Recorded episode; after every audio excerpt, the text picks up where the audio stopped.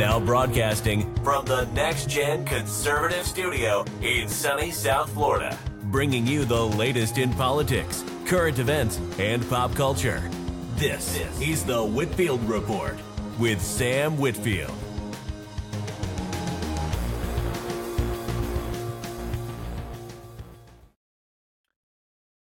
Alrighty, everyone, and welcome to Monday's edition of the Whitfield Report.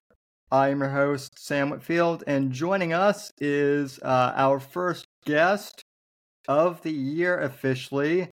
Uh, came highly recommended to me by uh, a couple friends in the uh, thriller author community.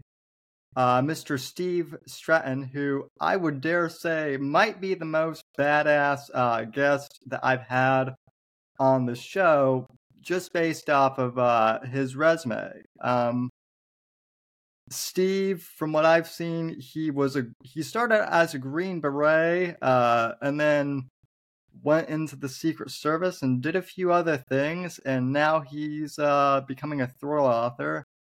So, uh, pretty extensive resume. Uh, so, Steve, welcome to the show, and glad to have you here.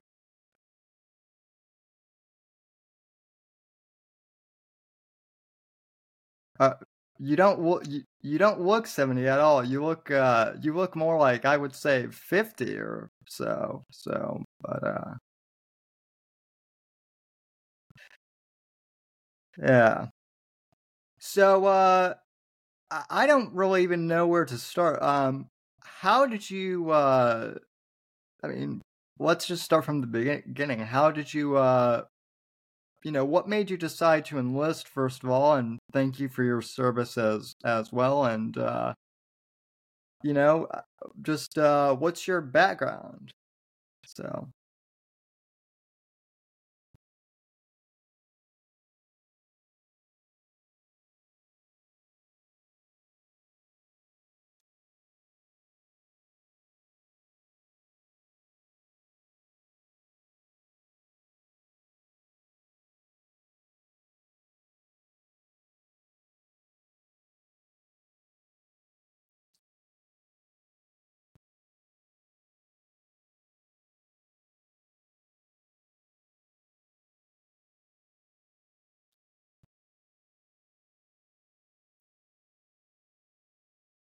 Mm-hmm.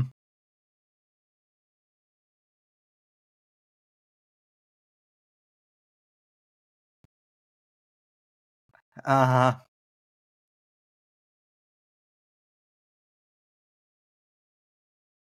Yeah.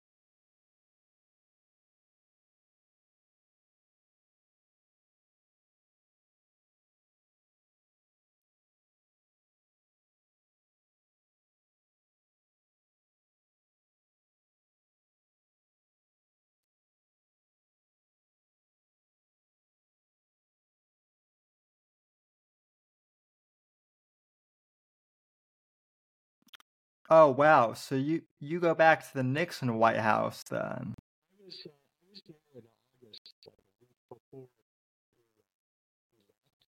and my sponsor, as we were driving into DC, my, my funny story is that he said, Do you know what that is?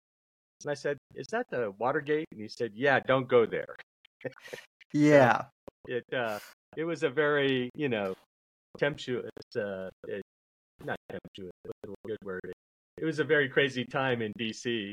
Sure, You know, sure. Ford took over and was trying to promote stability and get the country moving forward again.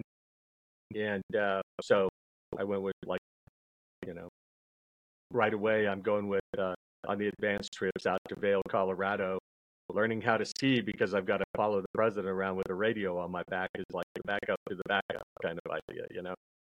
And uh, I'm just hoping I don't run over him because I I literally learned how to ski one day and then started following the president. So it was pretty great. Yeah, how how does that work? Like I've always been curious too. Like in the Secret Service, uh, like does the president like I I know that you guys have to follow the president around uh pretty closely, but like how much privacy does he actually get if if any because i can imagine that the the folks uh on clinton's detail saw some pretty uh interesting things to say the least um, well well in and around the white house um, they're not in the living quarters you know you're not in the living quarters unless you have to be mm-hmm. um, right and and you're not inside the oval office as talks are going on right you've got uniformed divisions secret service officers right they they dress more like uh, DC police, um, and they're stationed around the White House. And then the agents, of course, are right outside the protective detail leader and and the team in case the president decides he wants to move, make a movement, go somewhere. But if he's you know walking back and forth in the White House, uh, he's got some freedom. When he was uh, President Ford was skiing, he was doing blue runs, thank goodness, and and the Secret Service team was out away from him such that the photographers could take pictures and it looked like the president was on the mountain. He wasn't crowded, you know.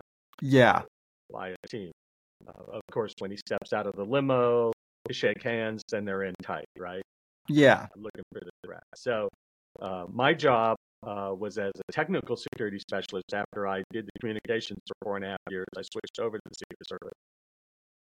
And my job was to go out in advance again and make sure there weren't any bombs in the elevators, make sure the rooms were sweet he was staying overnight, and just essentially doing technical protection of the space so that the agents and the protective detail could come in and feel that the space was secure, right? We right. Bomb dogs, bomb teams, things like that.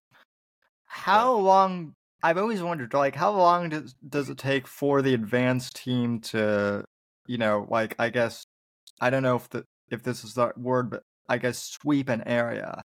Um, do you just have well, to show up like an hour size, or so? You know, yeah, it depends on its size. Um, you know, when the Pope came, uh, when the Polish Pope came to uh, D.C., he's doing a big long motorcade, right? And back in those days, we didn't have those concrete barriers, so we actually were taking all day long to fill barrels with water, inspect them, tape them up with tamper tape, you know, to create a barricade for the, the motorcade route.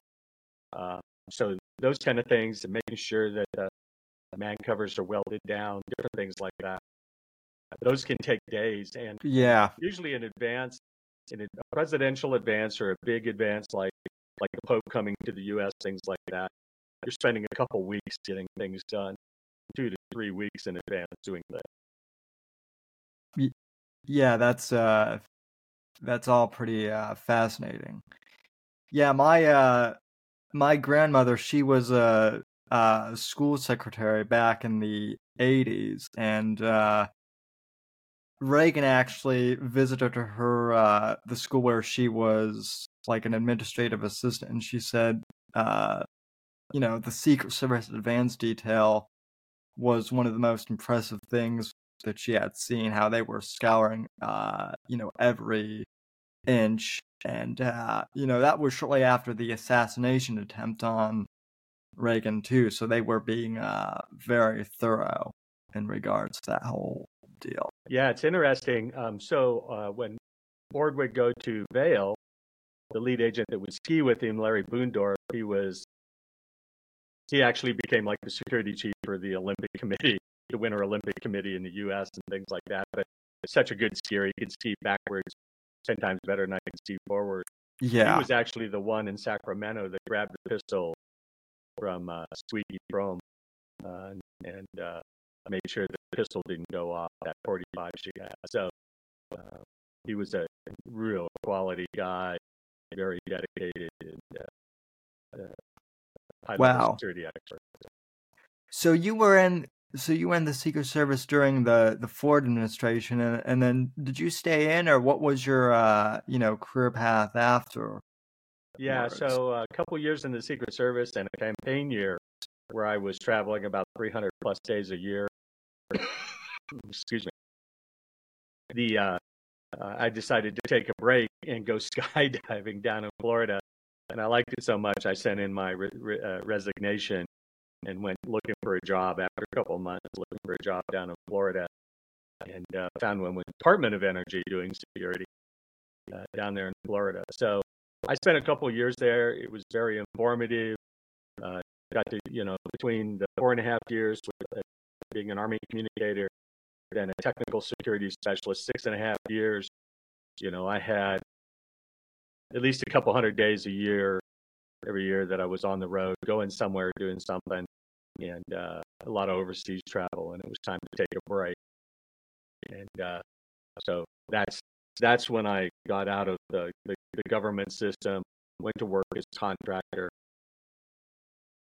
And while I was doing that, I decided to uh, join the National Guard. And I went via the Florida National Guard, I went through the Special Forces selection process with the Guard. So uh, in, in the National Guard, there is the 19th and the 20th Special Forces that are, are Utah, Colorado, California, sort of the western states is the 19th, and the 20th is is on the East Coast essentially. So uh, I was able to get my uh, select and get my Green Beret, uh, get my long cap as they call it, um, via the National Guard.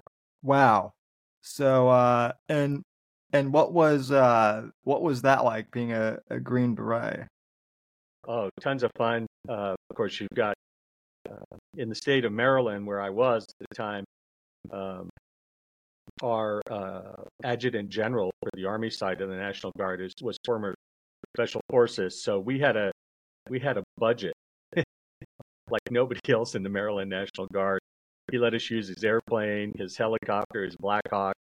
I had a free fall team, and uh, yeah, we had a a lot of great training and uh, a lot of fun uh, building the team and getting it ready for uh, what became the GWOT later.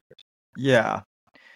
So uh and correct me if I'm if I'm wrong, but the the Green Berets they do more like uh I mean I know that the SEALs are mainly like a, a you know a water based uh you know special forces team, but the Green Berets if I'm not mistaken, they do more like uh, urban, like terrain type uh, missions.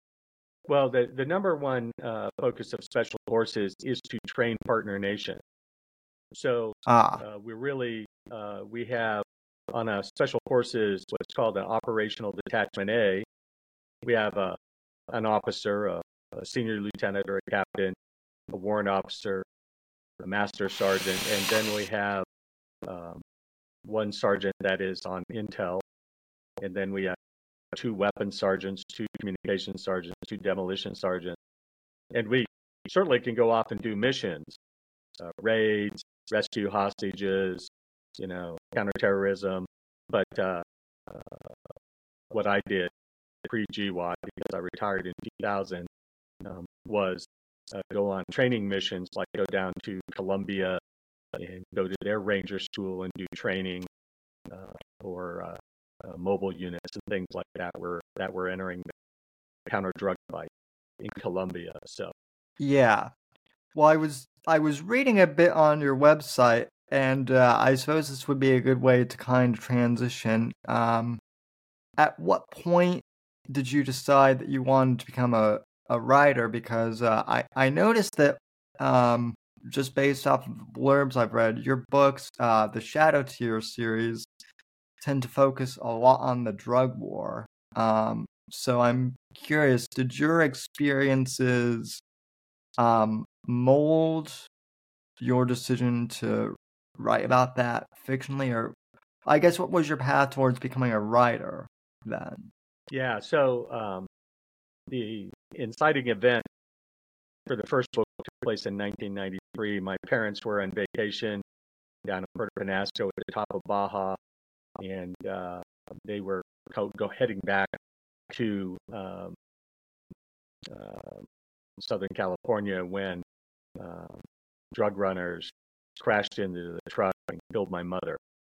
And uh, oh, yeah, they threw. Of course, the federales just threw my dad in jail uh, I think one of the drug runners lived, threw him in jail, and then figured they'd sort it out later. But my mom died in a, in a Mexican hospital. And so from 93 to 2000, I had done all kinds of things. I'd done storyboards like you see in, in uh, Hollywood, you know, when they're prepping a movie. I did PowerPoints, all kinds of things, but right. Yeah. And my writing uh, in my contracting career had been proposals to the government, uh, technical documents, things like that. I'd never written anything, uh, you know, that would be considered literary or a thriller, that kind of thing. And finally, 2019, my wife said, "Why don't you just write the story?" Because I wanted to uh, use the writing of the story to help me with recovering from the event. Sure. And, uh, yeah. So um, I started writing, and um, it was just at the behest of my wife. It's like, come on, just just get it, get, get the story out. And then, uh, uh, as we talked, I live outside uh, in a suburb of Denver here. I found uh, Jerry Jenkins, who had done 23 times bestseller author, who had uh, written the Left Behind series, Christian series. And I found him and uh, did a mentorship with him. Uh, he's he's down in like Colorado Springs there, Uh huh. like an hour away, right? So uh, that that started me on my journey. Is it, it, just like anything, when I um, decide I'm interested in something, whether it's parachutes, motorcycles, guns, whatever it might be, fishing, I go all in. I'm sort of, Yeah. you know a little bit a little bit nuts like that. I'm reading everything, looking at everything, deciding what I want to do and stuff. And that's, Yeah.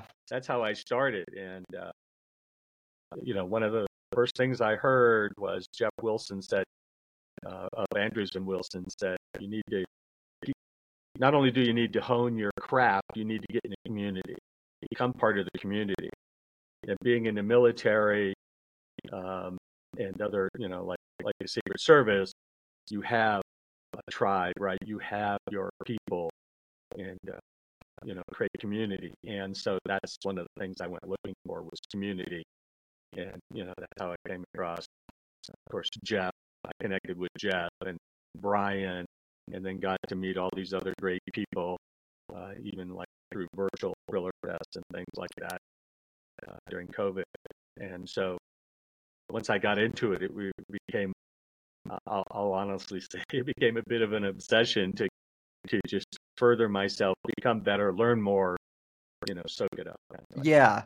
No, it's funny that you mentioned uh, Andrews and Wilson because uh, I just like about a month ago started listening to uh, the audiobook version of of the uh, of the uh, tier one series that they did, which I, I guess you know they they've since they've finished that series and gone on uh, since then. But uh, I, you know, I I I tagged them on Twitter, or I guess it's called X now, whatever they're calling it, and uh, you know, mentioned I finished the first book and liked it, and uh, I think, you know, one of them uh, followed me back, and I'm like, wow, um, you know, so they're really great guys, and uh, yeah, I mean, I think I, I met Eric uh, probably like six or seven years ago, Eric Bishop, through uh, one of the thriller uh, communities in Facebook uh, for uh, Jack Carr. That's how we first met, and uh, I had been kind of writing a few short story manuscripts of my own, and uh, he and a few other people pushed me to actually flesh out and write it, and so that's what I did. I published the first uh, book back in July. So pretty interesting how Facebook and kind of the internet has allowed us all to connect. Oh, absolutely. Yeah, Jack. Jack responded to my questions a couple of times. Yeah, he said uh, Jeff and Brian are just real people. You know, they just have to be real good authors. But Yeah. they're you know all about helping folks, and uh, that's what I like about this community. There's no um, nobody's worried. You know that uh, I'm going to sneak up and take you know some percentage of their business No. so many people read so many books, right? And uh, uh, that's, that's the great thing about uh, about writing Yeah. to uh, live out these stories in my head, create character, scene, and uh, share them, and, and uh, you know, get feedback on, writing. Yeah, it's it's uh it's definitely been kind it's it's kind of a new avenue for me because I've been doing podcasting for at this point several years. I'm turning 29 on Wednesday, but I started podcasting when I was like 14 and I've always been into politics, but uh I have to admit since the 2020 election, I kind of got burned out on just doing politics all the time because it is a shit show. Um, especially with the current uh, administration at the helm. Um, so you know, I, I like I said, I'd I'd been writing for a bit, and uh, I was like, well, why don't I focus a little more on that? I've kind of, I wouldn't say I've mastered podcasting because because you never truly master something, but um, I wanted something new, so I decided to kind of dive back into writing, which I hadn't done in a while. And uh, yeah, it's been a, a pretty interesting journey for the last year and a half. So yeah, that's awesome. Yeah, the, the uh, I was lucky enough to get a traditional deal with a publisher, very small press, of course, but uh, yeah, as we mentioned, same one as Eric and a couple other folks, and um, got an advance, all kinds of good stuff like that. And uh, uh, it's funny, um, Shadow Tier, my first book, uh, gave him the manuscript, and and uh, he, the publisher was very honest and said, "Hey, it's going to be quite a while before I can get this published." I'm backed up. I said, "No problem, I'll keep writing." And uh, just not too long ago, I went back and looked at one of those manuscripts and went, went through it again. I guess the, the delta between uh, 2019 and now, you know, of uh, just what I've learned and, and what I should Yeah. be doing when I'm writing is uh, pretty amazing. And uh, so now that my publisher's gone out of uh, business, as we uh, talked before we uh, went live, the uh, I am uh, looking at Vellum. I'm looking at how to number one take my first two books, which I have the rights for. Uh, certainly go through the first one, do an edit, clean it up, and then uh, put it back out, much like Eric just has, like with the ebook, Yeah. that kind of thing. So I'm I'm a couple months behind Eric, but getting my ISBN, you know, all the different things. That yeah, that's always fun. Yeah, and on on the day we're recording this, uh, Eric just released the, uh, or I guess re-released the uh, the Body Man, his first book, which is funny because uh, when he came on the show two years ago, uh, for the first time, he had just signed with his uh, old publisher, and we were we had been talking about how uh, you know he he really loved his new publisher and how they were great. And then uh, last time I talked to him was when he was uh, you know self-publishing Ransom Daughter, which I have uh, right here on my desk, and uh, he said that they had gone out of business and he was uh, self-publishing. So pretty interesting. How yeah, that, I'm, I'm uh, in the I'm in between. I'm playing around with all the self-publishing stuff. Been talking to a few people that were showed some level of interest about taking over the Shadow Tier series. Um, I've uh, since my second book came out in August, Shadow Sanction. Uh, I've completed an origin story novella for my protagonist, Lance Bearwood, and that's with an editor. I completed a third book in the series, and then uh, I have a fourth book that is also done that I'll put through one more edit. So there's a possibility. If I was to self-publish, there's a possibility of a novella and four Shadow Tier books uh, coming out this year. So yeah. uh, Wow. yeah, I think that'll keep me busy. Yeah, I uh I so all my books are actually novellas. I've only published the first one uh here, Shadows of uh Deception. Oh, nice. And uh there you go. and then um I'm writing the second one now. I I have like outlines for at least like uh five or six more books. I I wrote the outlines when I was in, in college, but um as a writing major, I ironically in college, I never really had time to write for myself. I was writing uh all these academic papers. Um so you know, I graduated two years ago and finally got back to, you know, writing for myself and published my first novella back in July. And I'm working on, uh, you know, my second right now, which I'm hoping will be out in February. But, um, you know, it's it's been an interesting process. I think the one thing I never expected was uh, I originally thought that uh, the novella would sell better on uh, Amazon Kindle. Um, but as it turns out, m- most my uh, orders have been for paperback uh, versions, and I find that pretty interesting. Interesting how uh, you know even novellas now are getting kind of a, a comeback in terms of like uh, actual physical media. I was really So- surprised with that stat that I read the other day that said exactly the same thing that that paperbacks were starting to outsell after that big, huge press of ebooks, Kindle. Then, Yeah. then now paperbacks, paperbacks are making a comeback, and and you know I don't, I'm not sure if it's uh, you know, the ability to read, put it down, carry it with you, and not have a device. Um, you know, I like paperbacks, you know, because when I go out into the woods, you know, my truck breaks down, I start a fire with a paperback. But Yeah.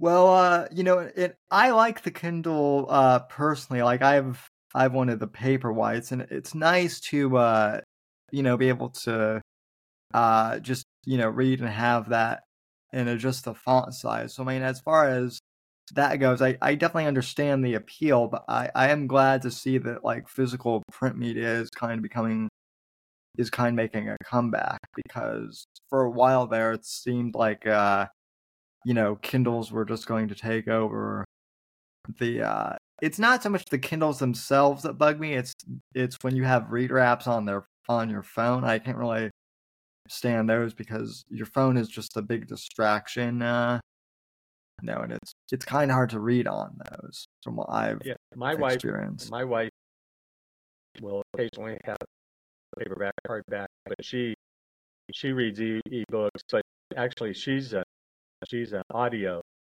Uh, yeah very heavily to audio. And uh, actually, um, my second book, Shadow Sanction, David Temple from the Thriller Zone, I've got him. Uh, uh, he's starting work on the audio version of that, and uh, so uh, I like. oh audio very too. nice Yeah, yeah, I like audio too, and uh, that is a growing space. So Yeah. It's uh I mean like I said I've been in the the podcast sphere for a long time and it's it's interesting because it's only been within the last like 2 years that um audiobooks have kind of I guess not really merged but they you know they've grown in popularity in tandem with that space too. So uh you know and as far as me all I did was I went uh, on to Audible's uh audiobook platform and uh, you know, hired a guy, but uh, it was still pretty good experience. So, Yeah, cool, cool. Um, well, as far as uh, the Barrowlands thrills go, like you said, that's uh, mainly focused on the, you know, drug war um, aspects. So, Yeah, and that Um, came that came directly from my military experience down in South America. That and that incident where my yeah, mom was killed, and and so um, you know part of that part of uh, writing a revenge book is you know me um, deciding it's smarter to write about invading Mexico than actually doing it, especially at my age. Um, but uh, I do think I could kill a few people to go with me, but uh, it would Yeah. wouldn't end, as well as it does for land.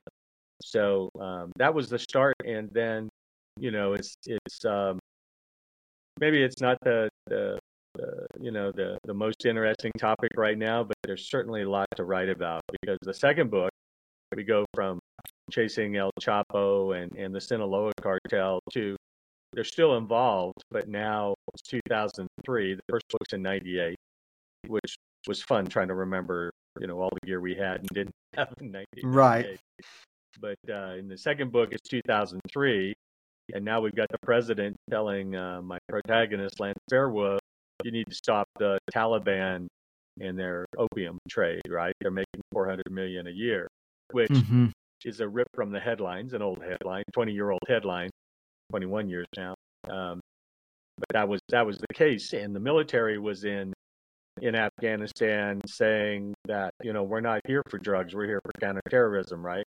And uh, we're after not after the Taliban for their drugs, but just for being the Taliban and you know ISIS and AQ and other people like that. So um, it became uh, it became really easy to incorporate Afghanistan, and then somewhere out of the blue, uh, Marseille came up. Right, Marseille was the center of attraction with the French Connection, and of course, it's a great movie about that. Oh, That right, was right. another that was another real life event. The uh, mafia called Union Corse? They tried to um, uh, get an army sergeant to bring a couple hundred kilos back to the states. Yeah. You know, when he PCS, they tried to break into New York and connect with the mafia in New York, things like that. So I was able to tie that together with the idea of um, uh, a government contractor who was uh, doing flights of material and people, you know, contractor flights of material and people and carrying other things. So, um, if if I kind of made if I may shift topics a little bit, not too much, but um, do you think the drug war is still uh important, or I guess like uh, like why why isn't the drug war talked about as much now? I guess is is another uh question because it seems like uh I saw one of your posts on on Instagram about, China with the fentanyl thing, which is something that you know I've covered on this show as well, um, a little bit. But it, it doesn't seem like uh, you know the media is too interested in really covering the drug war anymore. Um, No, occasionally they'll show, you know, Yeah. some, something brought into port, some big pile of drugs that the Coast Guard and the Navy have collected out of the Caribbean, you know, things like that. But it just it, it, it becomes so mainstream. It was almost like how, you know, during the GWOT, the, the, the coverage just sort of panned out, right? Okay, we we've invaded, we've done this, and then it, it's sort of like the everyday work goes on, and it's not really that interesting or that sensational, right? yeah, But then then fentanyl shows up, and it's poison, right? And uh, you know, previous previous administration pushed the Chinese to, you know, to to stop it and slow it down, that kind of thing. And and it did for a minute. It did for a minute, right? yeah, and then it came right back up.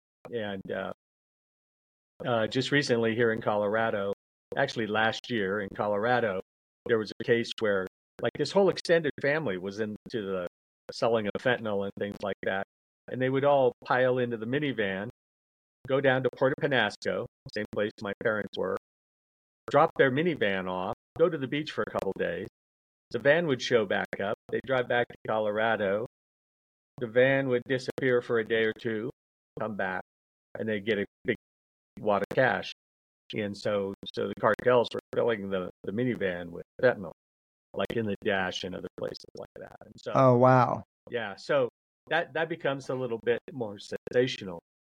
But you know, even even a hundred thousand people uh, a year killed by fentanyl, I think, just doesn't rise to the level of the news media. Other than it's you know somebody makes some move and right, does something in Congress, because you know a hundred thousand across 360 million people in the U.S. It's not a it's not a significant. I hate to put it that way, but it's not a significant number uh, enough to draw the attention. Um, you know, and Biden, that that as you said, that blog I did was about Biden meeting with Xi, and he says, yeah, yeah, you know, yeah, sorry about the fact that I weaponized fentanyl against you, but yeah, sure, I'll yeah, shut it off, right? Yeah, and uh, you know, it, it it's labeled a pandemic, right? A couple years ago in West Virginia, and then we don't hear anything more about it, right? Because the oxy, um, you know, the, the lawsuits against the big makers of oxycodone and stuff like that were going on. So fentanyl disappears. Oxy's oxy's the news for a minute, and then it disappears. And so, yeah, um, you know, that's another blog I've done. It's about the we we've all always just attacked the supply side. We tried right in the, even in the 80s with DARE in high schools and junior highs and things like that. You know, here to be clean and whatever those things were. We tried working on the demand side, you know, I I think there was some. If you look back in the records, you can see that they had some positive effect, but once again, they didn't have long term lasting positive effect. Yeah, well, and I think some of the I think some of the language I think some of the languaging, I mean, certainly when I was in school, I mean, at that point, I, I hate to say it, but Dare was Dare was kind of a kind of a joke, and it it actually, in in a weird type of way, actually, uh, I think, kind of tempted uh, kids and especially teenagers to kind of do the opposite. Uh, you know, and and don't touch that whiskey in the liquor cabinet. Right. right. but yeah, but you know, but then they would also say stuff like, "Well, if you're, you know, if you smoke pot, you know, they would base and they would basically describe as LSD, and you know, clearly that you know the two aren't the same." Uh, with that being said, I don't know because it's been probably 10 plus years since I've lived in Denver. So weed wasn't legalized when I was when I moved to Florida. Um, they had passed it, but it hadn't gone into effect. And as far as I can tell, um, you know, weed legalization hasn't really done any favors for Colorado. It, it's kind of made things worse just from what I've seen. Uh, but you know, you live you live there now and I don't. So uh, you know. No, I'd have to I'd have to agree with you. It uh, you know, it's a it's another revenue stream. Uh, funny story when they legalized pot. Right after that, uh, I sat on an airplane next to the Denver City Controller, and and I, I asked him how are these how are these shops, you know, paying their taxes, and he said they're paying it in cash, and my people are getting high counting it. Right? So yeah. All the uh, stuff on the on the money, and they, he was actually going to create a contact there actually launder the money. But the the city, all the cities and stuff have gone to credit cards and you know electronic payments, and yeah, now here come all these pot shops with all this gummed up cash right to the city. So, um, I, but I think I don't know that the ratio between the shops and the need for extra policing, uh, you know, because not so much people are a menace per se. They, you know, like they're not getting amped up and becoming a menace. They're a menace because they're they're on the street. They go to other drugs. They they drive their car stoned, and and you know there's more accidents, things like that. So and the funny thing is is that the cartels are still involved because they're now because of the price point pressure, they're now selling their uh, right weed that they've grown illegally cheaper, uh, right? And so people are still drawn to cartel drugs, uh, even when there's legalization, uh, at least with marijuana. Uh, yeah. So um, it's interesting because here in the state there was a lot of buildings and a lot of setups. Like I know one down in Salida, it looked like a military campus. It had, you know, concertina wire, razor wire at the top of the fence, and look, you know, lights and everything. And and what it was was you could tell it was a grow house because they had big transformers outside for the lights, right? Yeah. Um, and uh, a lot of those have closed, merged. Um, you know, I know people that luckily they didn't put their life portion portion uh, life uh, savings into pot or something like that, but they put some money in, and all those stocks, you know, bubbled up for a minute and then collapsed. You know. Yeah. Because it just didn't prove to be that big of a uh, market. Well, the the other thing I've I've read, and correct me if I'm wrong, but uh, I read a few years ago that um, all that, you know, one of the things that the weed legalization was premised on, uh, from what I remember, was oh, it's going to be a revenue source so that we can fund public education, and then well, yeah, that smoke weed, so we can tell them not to smoke weed. That went, uh, you know, the the public schools got funded for a minute, but then the weed money went back right into the went right back into the industry. You know, so, and I was like, I I told you that was going to happen. You you thought I was paranoid, but uh, well, it's, it's it's like you know, like it's like the states who I remember when Florida went through the we're going to start doing the lotto, you know, lottery and things like that. Yeah, yeah. Oh, the schools are going to get so much money and stuff like that. And the schools are still looking around in Florida to this day, going, "Where did it all go?" You know. Yeah. And uh, it just gets sucked up somehow into the state budget and used for other things. Uh, so, yeah. uh, you know, Broadway down on Broadway in, in Denver still has a particular odor to it. You know, when you're driving up Broadway and stuff. Yeah, like yeah.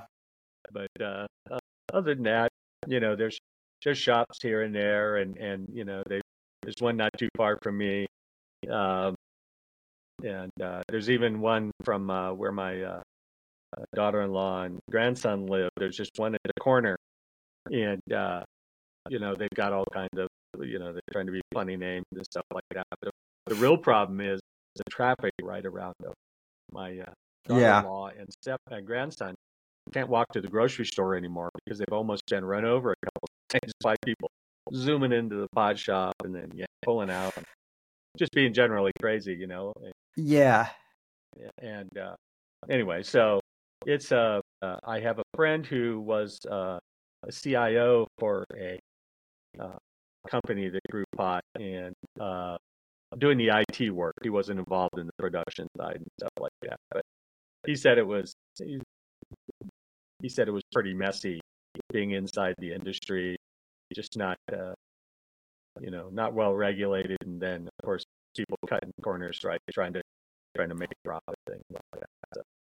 Yeah, no, it uh, you know, nothing is ever when politicians make a promise, you know, nothing is as it seems, uh, you know, ever really. Right. Um, right. So you know, and say what you will about say what you will about Trump. I know that uh, you know, not everybody likes him, but he he was definitely right about the cartels, uh, you know, being a threat still uh, you know, here in America. So Yeah, and the cartels make right they make a lot of money off of moving illegals across the border who carry product for them, right? Yeah. And, and uh, yeah, so it uh, you know it's um the first book I write about human trafficking a little bit and probably through the cartel, but it's become a big thing, and now now we've got other worries with uh, the folks that they send across that you know with uh, all kinds of folks from different parts of the world who may or may not be right very uh, pro America. No, that that's one thing that uh you know Andrews and Wilson, as we mentioned, that's that's one thing that they've written a bit a bit about. You know how um, ISIS and all these other uh, you know cartel groups are all these other terrorist groups, excuse me, are now using you know the cartels to smuggle you know terror cells into the U.S. and uh, you know it may be fiction in their books, but it, it's happening you know, in reality. And that's a problem that, you know, no one seems to really want to publicly address. So, right. When you look at the CB, CBP reports of who they've uh, apprehended, you know, you've got people from Iran, from China, from Korea of one sort or another, yeah. things like that. And so, um, you know, uh, they, they could be, you know, legit looking for um, you know someplace safe and, and a better life and that kind of thing. But um, when we let them go free and it takes years for them to be adjudicated, that's not a that's not a good uh, not a good plan. Yeah. Um, given your background uh, in the military, this may be a, a little bit. I don't know if this is in, in your wheelhouse, and if it's not, let me know. But um, I am curious as to what your opinion is on the whole uh, Israeli Palestine uh, conflict. Do you think the U.S. should get involved, or uh, you know, what's your general take on that whole uh, situation? Well, I we're certainly our involvement right now is tactical in nature, but at an advisory role. Uh, I would I would believe that there are tier one teams standing by to assist. You know, if they find some you know American um, hostages, things like that. Um, the uh, the unfortunate thing, from my perspective, the Israelis looked at the calculus of doing, you know, limited strikes and or sending in military to uh, go after Hamas, and uh, much like um, our military and, and a lot of other places in the in the free world, we value soldiers more than we do ordnance, right? Right. And, um, so their calculus came to the point where oh, we're going we're going to have to um, you know take out these facilities and things, and and so uh, regardless of whether that number that comes from the Palestinian Authority is right or not, there's certainly been civilian casualties. I think they've done certainly uh, they tried to you know use leaflets and other things to get people to move out of an area, right? Yeah. Yeah, and we hear the stories about Hamas keeping them close, using them as shields, things like that. So uh, they're put in a tough spot, but but Israel's not afraid. They've been they've been the pariah before, and they're not afraid to defend themselves. Yeah. And, uh, you know, if uh, Hamas had sent, even if Hamas had sent a thousand rockets, you know, across the border and Iron Dome and things like that, it wouldn't have been considered nearly the kind of atrocities that their attack was right in October. Mm-hmm. So uh, I think coming up soon, Israel will switch more to uh, a, I hate to call it limited because it's not like they're going to stop operation, but I do believe that they will change operations and there won't be so much uh, potential bombing that, that in effect looks like carpet bombing, right? Right. America's done the same thing in Vietnam. Arc light missions, you know, would take out miles, square miles of terrain. B-52s dropping tons of ordnance. In that case, though, we were taking, uh, we were we were bombing an agrarian country Right. you know, back into the Stone Age, and they were only two steps away from it. And now you've got Gaza, you've got people with internet, you know, very, very dense environment, things like that. So Yeah. I understand why they're doing it. Uh, you know, you wish you could send in your your your A teams, your tier one teams, and they can be surgical and do what they need to do. Uh, but I don't think that calculus was really there. I um, and and the calculus right is also adjusted, adapt, then whatever you might want to call it, by the politics of the situation. Right. Yeah. right. So, Yeah, there's that too. Yeah, I I actually uh, I talked to a friend of mine who actually lives uh, in Israel, probably about like it was back in October, and uh, you know she said that one of the things that you know that the IDF has really had a tr- trouble with too is uh, you know they they try not to kill uh, civilians in, in Gaza because certainly there are a number of innocents over there. Um, but the problem is, is Hamas, uh, you know, is so well blended in. It's like trying to find a needle in a haystack uh, over there. And so, you know, yeah, they they try to minimize civilian casualties, you know, as much as possible. But it's it's hard when, uh, you know, when they blend in so well. Yeah, I mean, and a really good indication of that blending in, whether it was accepted, like in the hospitals, accepted or not, Yeah, was the fact that there were weapons and materials inside of, you know, uh, uh, baby equipment, right?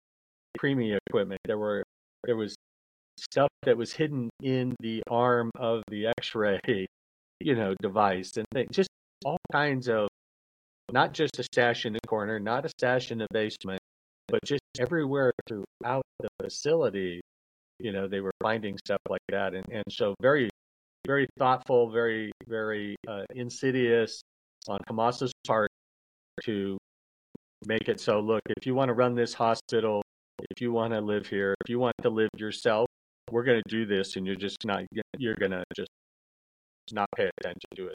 Yeah. Be a doctor, things like that. And so uh, it's it's tough, you know. It's I mean we had the same thing, and once again, World War II, uh, Vietnam. You know who's the enemy, right? In in, in the GWOT, you know who is the enemy? Is it a sheep herder or does he have an AK and he's not, you know, he's not my friend? Uh, and so it's uh, unfortunately when you go urban. Did you actually serve in Vietnam or did you join up a little bit after? Yeah, by the time I got through training and and uh, you know they switched my MOS to uh, you know from being a radio operator in the Ranger Regiment, I got switched over to being this radio repair person who actually also operated and set up the radios. Um, there was no there was no going to Vietnam, and it was yeah it was closing down at that point. So one of one of my neighbors uh, here, he actually um, he served. Uh, he he was an army, uh, you know, engineer, uh, electronics guy, and he actually did serve uh, in Vietnam a little bit more towards the end there. So it um, I mean, it's it's a shame that Nixon. Uh, I actually tend to think that Nixon was actually a fairly decent president, and if it weren't for Watergate, we might have actually been able to succeed in, um, you know, defeating the communists in Vietnam. But um, you know, hindsight is twenty twenty. Yeah, I think. Um, I mean, special forces, rangers, SEALs, pararescue—they all adapted to the real fight. Yeah, and right, you had all these officers that had been in World War II, Korea, and they wanted to do, you know, uh, major army against major army kinds of battles. And uh, you know, I believe the saying is, we never lost any one of, we never lost one of those, you know, army on army engagement. But uh, guerrilla warfare, and you know, right. we really didn't understand coin counterinsurgency at that point, like we do now, like like uh, uh, Petraeus and a couple of the other generals understood it, right? And uh, you know, as much as there was people in A, A teams or in you know uh, SEAL teams doing hearts and minds kind of work, it was not a not something that really happened writ large. Yeah, and uh, even the people in Vietnam at some level saw the, the leadership is corrupt and you know just sort of wanted to live their life, right? I got my rice paddies, you know. Yeah. Kids, just leave me alone, kind of idea. Well, and I suppose too, kind of, and this kind of goes back to a little bit about what you write about. Um, I suppose the other thing is like with with the drug cartels, uh, you know, we're not the military isn't really fighting an army, uh, you know, when it comes to that, but it's more of you know, special forces essentially fighting organized crime, um, you know, mili- militarily, which is different than, you know, it's historically been. Yeah, uh, it's uh, as you as you know, there. Excuse me. As you know, the Zetas uh, at one point, uh, before they sort of uh, disbanded, they they were um, very militaristic and, and more better armed than the military. Uh, between the Zetas and Sinaloa, helicopters have gone down, things like that. So uh-huh. they certainly have the hardware. In some cases, they have the training and the leadership. Um, and so um, I think that the unfortunately the cartels have become such a big part of the GDP of Mexico. And and you know they're like like like uh, you know like um, like Neo, like uh, Mr. Smith talks to Neo, right? He's right. a virus, right? You know, they they become viral and their tentacles reach into so many different things that um, what it would take to clear them out, stop them writ large, is beyond, uh, I think, the pale of what the Mexican uh, government could do with their military, and or the the, the people don't want to go there, right? Yeah. You know, I in in uh, in a week from uh, when we record this, I'll be down in Puerto Vallarta, and um, I know it's relatively safe. I could do some stupid things, you know, if I was so inclined, but it's Right. relatively safe in that environment because there's sort of a, a truce. Don't mess up the don't mess up that that resort area, right? Because if people stop coming, it's going to hurt the cartel too. So there's uh, you know these uneasy truces all around um, uh, Mexico, and I believe the government what they do is they sort of like whack a mole. It's like okay, you're getting out of line. You know, we send in the Marines, we send in you know uh, mobile group, you know, of army things like that or something like that, and uh, when they've done that and they haven't paid attention, they've got spanked pretty hard, right? Like when when they went after El Chapo's son and they had to like give him back, and Yeah. you know that's, you know, and with the corrupt police force, it's it's just hard to get anywhere, right? Well, and and they historically killed that one uh, DEA agent uh, back in the late '80s. They actually made a whole uh, you know Netflix series about that with Narcos, and they got you know the cartels got spanked pretty hard for that, but then uh, you know haven't really haven't really been touched that much since the I guess mid 2000s, like like that. So. No, no. It, uh, yeah, as I actually in my first book, I write that the people who run the West Coast for uh, El Chapo, they got their position because they uh, actually helped uh, put El Padrino in jail. So Yeah, yeah. I mean the, I mean the whole history of you know the cartels in South America is you know pretty fascinating. You know, ev- ev- everyone thought that uh, you know, uh, if they got rid of Pablo Escobar, that that would be the end of it, and it clearly wasn't. exactly. Excuse me. Yeah, the in Colombia, I mean, we went we get rid of Escobar, and then the Medellin cartel blows up, right? Yeah, and then and then El Chapo decides, well, I don't really need them. I'll go buy them and go to the growers and create my own connections and things like that. And uh, so, little Mister Enterprise, uh, El Chapo, you know, he he changed the landscape himself. Not to mention, yeah. Colombians were successful in getting after, you know, certain elements, right? Like you say, when they got out of control down in Cali with the Medellin, things like Is Colombia, to your knowledge, still uh, active in, I guess, the cartels? Or I mean, you don't really hear about Colombia all that much these days, as far as the the cartels are concerned. I I can't imagine they went away. They just maybe No, they're still a big producer of cocaine, right? You know, being along the Andean Yeah. Ridge, right? Uh, Peru and, and uh, other places. So uh, it's it's still there, um, and it's. I think the the leadership has learned how to be a little bit more uh, low key, and you know, not draw attention to themselves. Um, they did make a connection finally with you know the guerrillas right, who had been against them because the guerrillas were so communist. You can't have drugs, you know, and when you have a Mhm. good communist environment running in your country.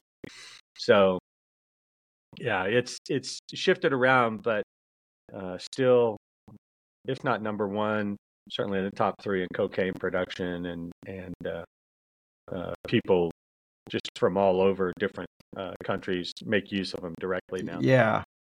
Well, and I imagine like uh, I've heard that even a lot of the South American cartels are now getting into fentanyl too, since it's uh you know so cheap. At, at least from what you know I've heard. I'm not you know really into all of the the drug stuff. But, yeah, uh, the first fir- first place they went right was meth.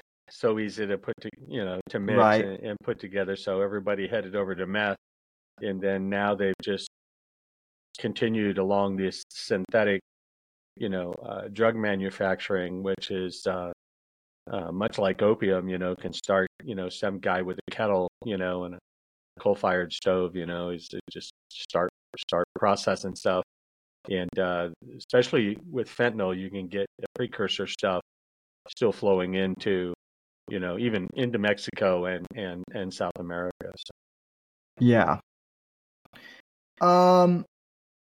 So, uh, I guess going forward, as far as your books go, you said you're in the middle of, uh, you know, rewriting and, uh, you know, pub and hoping to self-publish. Um. So, what is that? I guess looking like, uh, right now. Are you going to be re-releasing books? I I thought there are some books for sale, um, in print on your website, but I guess where are you at with that right now? yeah. So so with uh, Force Poseidon going out of business, uh, what I'm what I'm working on is uh, much like I said, following Eric's footsteps. I'm uh, editing Shadow Tier, playing around with Vellum, and we'll put it back out as an ebook. Um, under Pratt and Media is my publishing company, and um, get the first two books out there. Shadow Sanction, I need to make some changes, but the book doesn't really need another edit. It's in good shape. Um, you know, my first book was my first book. I'd like to, Yeah. I'd like another chance at it, right? So I got that, and like I said, uh, uh, an amazing editor here in Colorado, up in Nevada. You know where that's at is uh, Right. got the, got the third book. In the third book, Lance's obsession with Ochapo uh, takes him to Cuba. Hence the the working title name, uh, Caribbean Harvest. And, uh, Interesting. yeah. So um, the uh, yeah that that's a fun one because I actually switched. Also, I switched to first person. So the novella I've done, the origin story, that's with a different editor. Uh, uh, the novella, the origin story about Lance Fairwolf himself, and then um, you know book three are written first person. And uh, I'm a big fan of uh, Brad Taylor and uh, Learn to Lock. I've actually got a couple of his books I've deconstructed to you know learn how to yeah took this from Don. Yeah. Take a book, tear it apart, put it on the walls, circle highlighters, you know, sort of tear it up like a an OCD Mel Gibson, you know, looking for a conspiracy, right? Yeah. But in my case, trying to learn how to write better, and uh, I love first person because it's more intimate. It, it was uh, when I first started reading it, it was sort of shocking, you know, having been reading all these third person, you know, kind of books, and uh, Yeah. I really like it now. And uh, so that's what's going on. I have, uh, um, like I say, that fourth book is done. It's um, takes Lance in a completely and the Shadow Tier team in a completely different direction um, uh, due to a threat to the United States. And um, then I'm working on the outline for the fifth book. So I'm staying busy and uh, uh, looking forward to publishing more of these books. Uh, Lance and the team will expand, but they Lance really fights to keep them out of the counterterrorism side of the world so they can focus on the drug war because that's his obsession.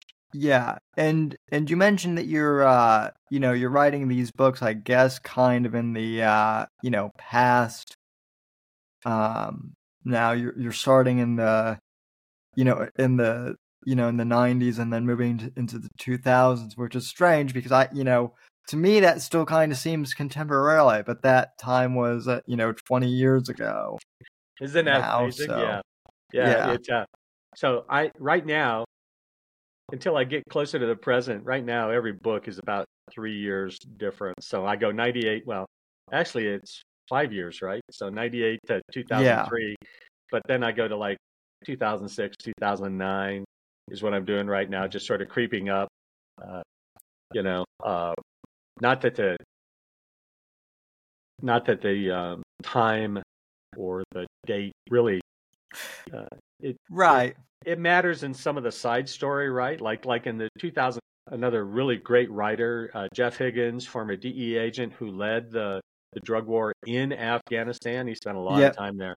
Um, he wasn't on the scene yet in early 2003, but Shadow Tier knows about him. And Yeah. so, uh, you know, so I, I creep the books forward, uh, and I actually have a completely different series with a female protagonist that I'm querying that uh, takes place in present day.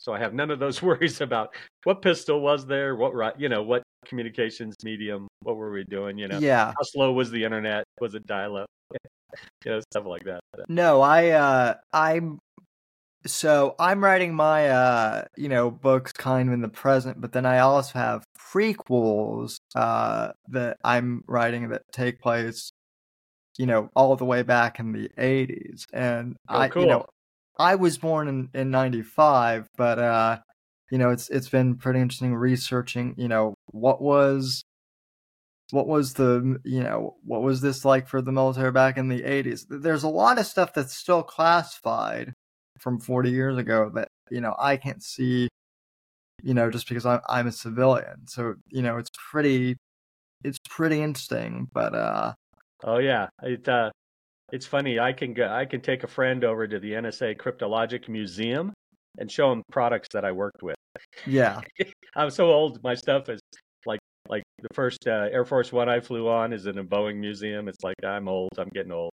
oh wow Yeah, if you ever need help with the 80s, that was that was that was really 80, you know, 80s to 2000 was my uh, really active time. So. yeah did you uh did you meet uh reagan by chance um Yeah, I I met President Reagan. Um, before I left the Secret Service, I went down to Houston and put in physical security uh, systems and video and stuff in Vice President Bush's house. Uh, I met him and Barbara uh, Bush one. So Yeah. uh, yeah, it uh, fun time, great people. Uh, the Fords, great people, you know, things like that. So yeah Rockefellers. Uh, you know, it's, it's fun to chat for a minute with, a you know, a Rockefeller who, you know, could own South America, things like that. You know, it's like, wow, yeah this is tripping me out. Well, there there are some people in in my audience who you know would think that the Rockefellers are the uh, you know are maybe like evil people or whatnot. I I don't I don't know. There are you know there are lots of there are lots of weird conspiracy theor- theories that make great thrillers, but uh, you know I don't really. I try not to dive too much into the conspiracy theory world. Um, well, it is interesting when you look back and see how some of the generational wealth was built in the early Yeah. days, right? Between the Kennedys and the Rockefellers and, and you know, railroads and mining and gas and oil, things like that. And there was some pretty hardcore, maybe unscrupulous business things that went on back then that started building that generational wealth. But uh, yeah, you know, the people, the people I met and talked with were real people. Uh, you know, I, I met Dick Cheney when he was uh, chief of staff for Ford, right? yeah. Things like that. And so um, they also too had a different perspective on the world and what was going on at the time. So Oh yeah, yeah. So, well, uh, you know, I really appreciate you coming on, and uh, I will certainly probably be reaching out, you know, to you if you have the chance to look at a few of my, uh, you know, manuscripts. Uh, Eric, you know, recommended you pretty highly, and a few of the oh, other thank you. Yeah. people Like have you say, as if well. you need need help with uh, tech or something from the 80s to the 2000s, I can help you out. Uh, after that, I after that I was doing some other special things inside the DoD and Intel community. So yeah, I, that I'd we be. can actually talk about uh, at some point. So, Oh yeah, and I'd be happy to uh, you know, give you give you a few uh, you know, it's if you if you need anything uh as well. So that's what I love Um, about the writers community. We're always, you know, uh, looking to help each other, right? Because we all get stronger from it. So yeah, that that's one of the things that is that are you know that's a little surprising about the community. Uh, the the podcasting community is is mostly very supportive, but there are a few people who are uh, antagonistic. Um, you know, as as well. So, but I haven't found any of that really in the in the writing community at all. Quite the opposite. So, yeah, it's it's amazing. I mean, I've walked up and talked to Mark Greaney, Brad Taylor, you know, uh, yeah, other huge, huge, you know, Brad Thor. I'm like, do you mind? Do you mind if I come back in a minute? And he's like, no, come on back. He signed. He signed uh, uh, Lions of Lucerne, which was in large part uh, looked like a retelling of Ford being at Vail, right? when the president right, right. gets kidnapped.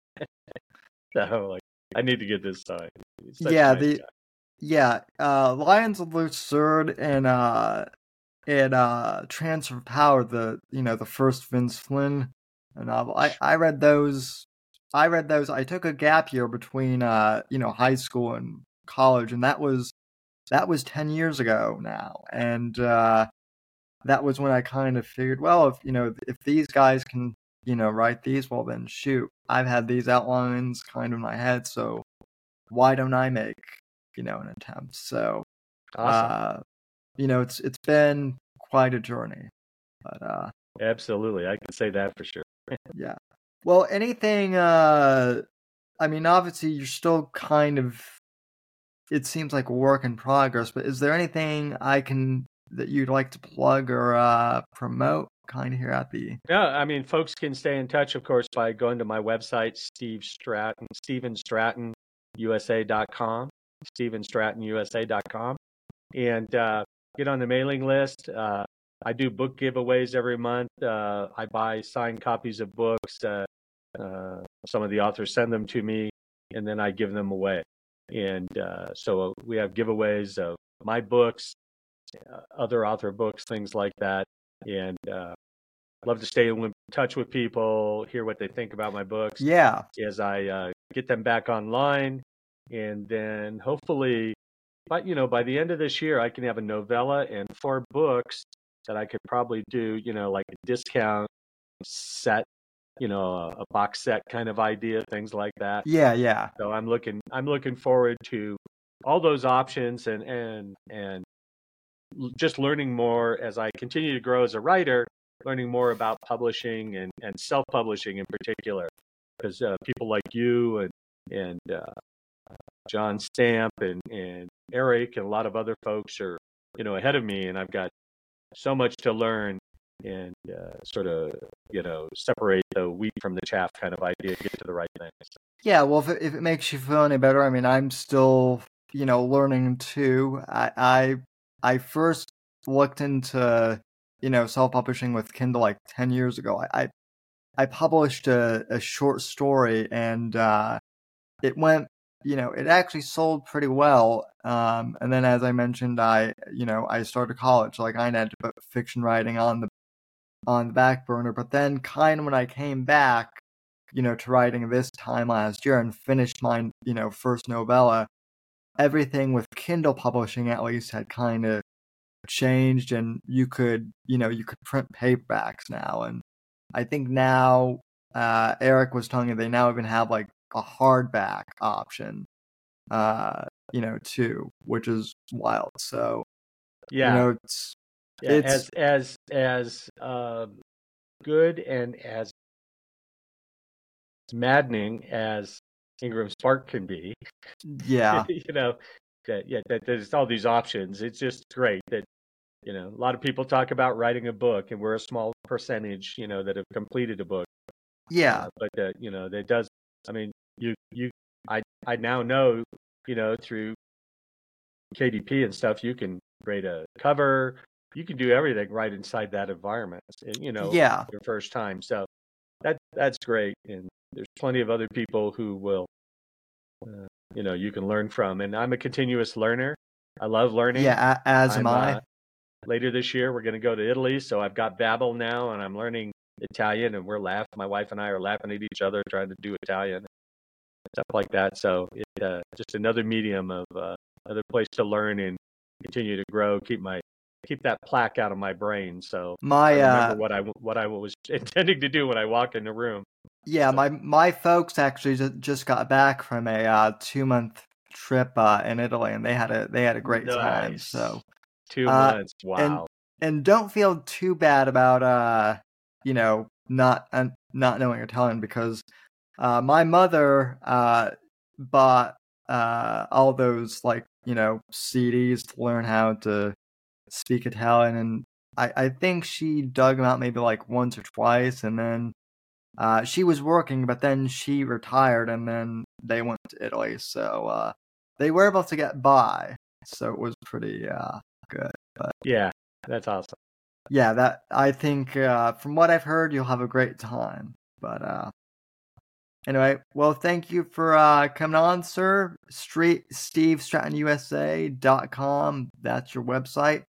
And uh, you know, Steve is pretty active on uh, Twitter too, so follow him there. And uh, you know, thank you for coming on, sir, and I appreciate uh, you know your time, and I'll let you go get back to writing. So, thank you very much. It was a pleasure to be here. Enjoyed uh, talking with you, and uh, for all those folks out there, you know, uh, that have the dream, keep writing, never quit.